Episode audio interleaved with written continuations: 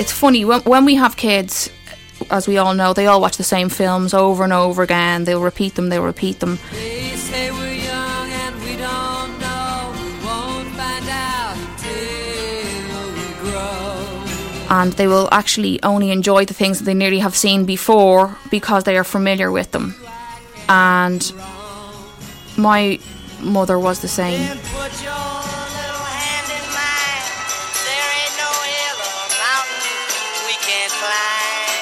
She liked things that she was familiar with. And ironically enough, one of the movies that my mother used to rewatch was Groundhog Day. Okay, campers, rise and shine, and don't forget your booties, cause it's cold out there. Jane, will you put on a film? Yeah, Groundhog Day. Then put your little hand in mine. Jane, is it loading? Groundhog Day. Hill or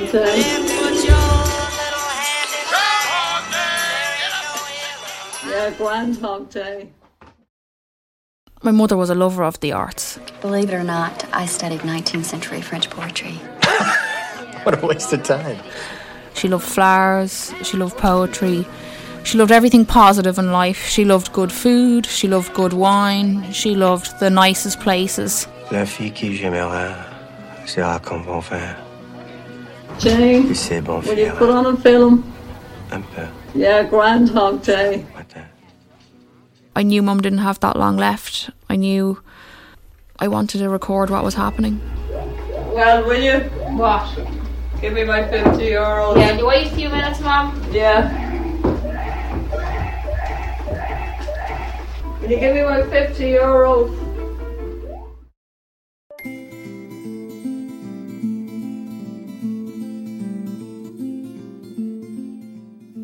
Was small stuff at first.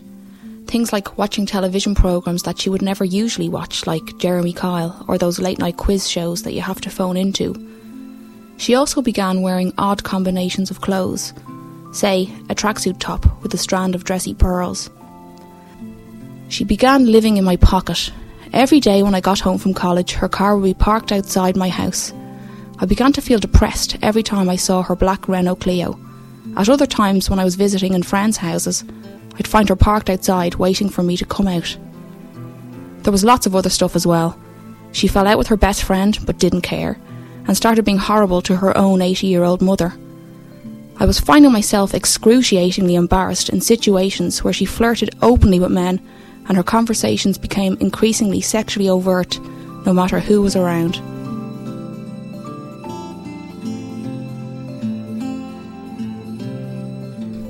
I began to monitor what she did and where she went obsessively. I'd drive by the pub to see if her car was parked outside. If it wasn't, I'd call everyone she knew to see if she was with them. It got to the stage where I couldn't stand when she was with me and worried about her incessantly when she wasn't.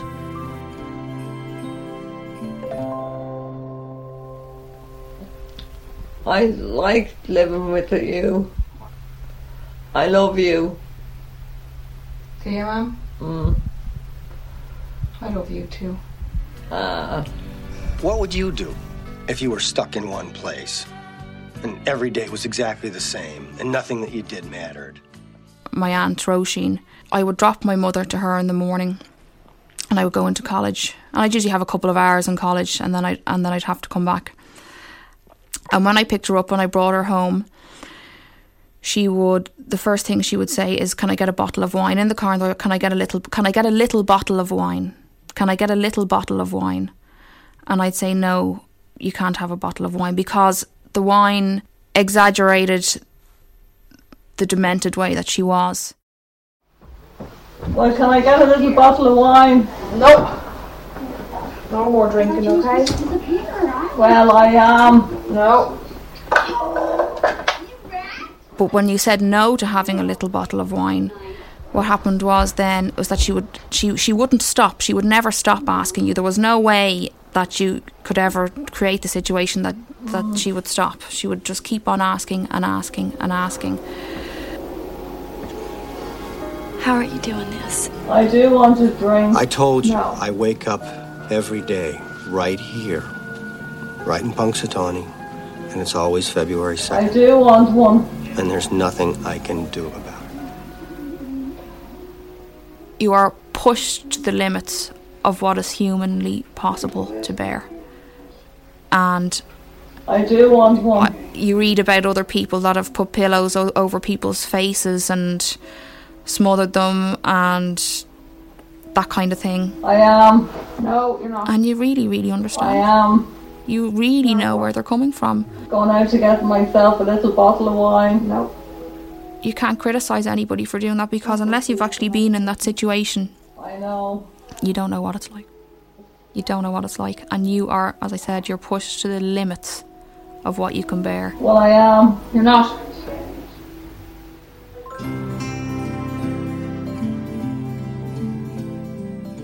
She's wearing pyjamas all day with stripy socks and red slippers.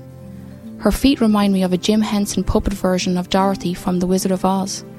It's funny because that's a film she has always been fixated with. She even took the name Dorothy for her confirmation. I began trawling the internet again, and this time I googled words like regression and young people. I hit on it straight away Pick's disease. I'd never heard of it before, but there it was describing my mother to me with every detail of her behaviour accounted for. A frontotemporal dementia, which, although rare, can affect people as young as 30. It is a progressive disease, and a sufferer can live anywhere between 2 to 15 years. Mam is much worse now. She has been living with me full time for the last two years. If I had to describe her mental state, I'd describe it as simple and getting simpler. I understand now what simple really means. I'm going out to have a smoke. It's only half seven in the morning. I know. It's five past, seven past eight. Ooh. Very late. I would literally light a cigarette for her, Ned Ryerson! and then she would not even be finished when she would ask me to light the next one, and so on and so on all day. I did have a couple of puffs. Jane, please. Phil? Hey, Phil Connors! Ned? Please, sit down there and watch the film. Come on, sit down and watch the No, film. No, I won't. Come on, sit down and watch the film. No. Well, then what are you going to do then? Well, Not a chance. Ned! Ryerson! Jane, please.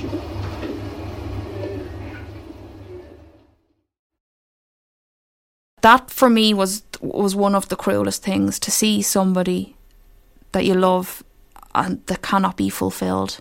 They're empty. They're so empty, and they're looking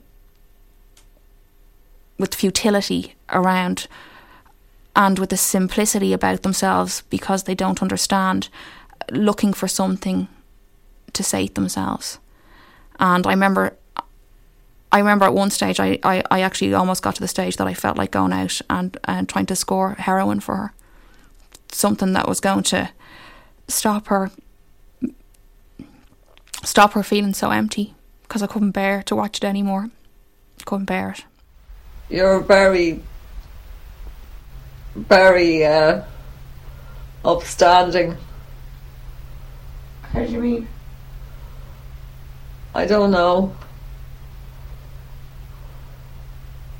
You're confident with me, are you? Yeah. I love you. I love you too. Uh,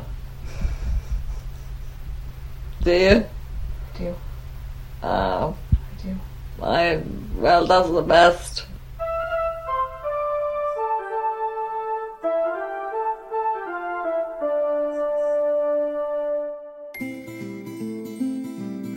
Shortly after I recorded this piece, my mother collapsed from respiratory failure and was admitted to hospital.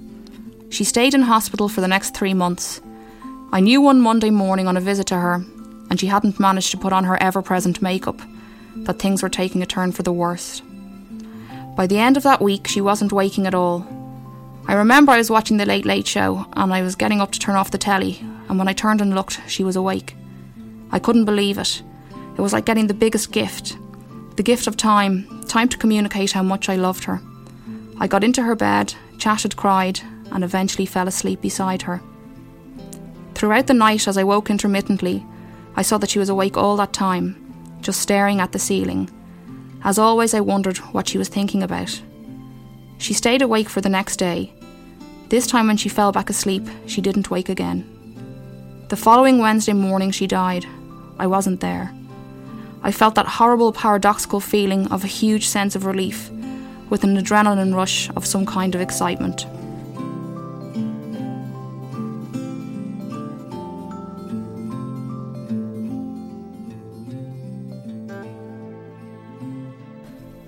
It's only in the last few weeks that the real grief has hit me. I miss her so much. The haze that hid her true self from me lifted very quickly after she died.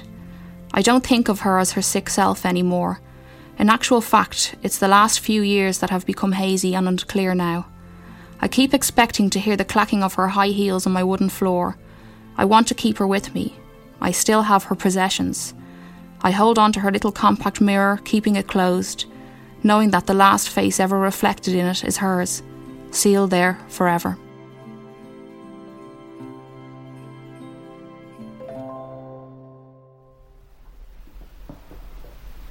I love you, Jane. Thanks, Mom.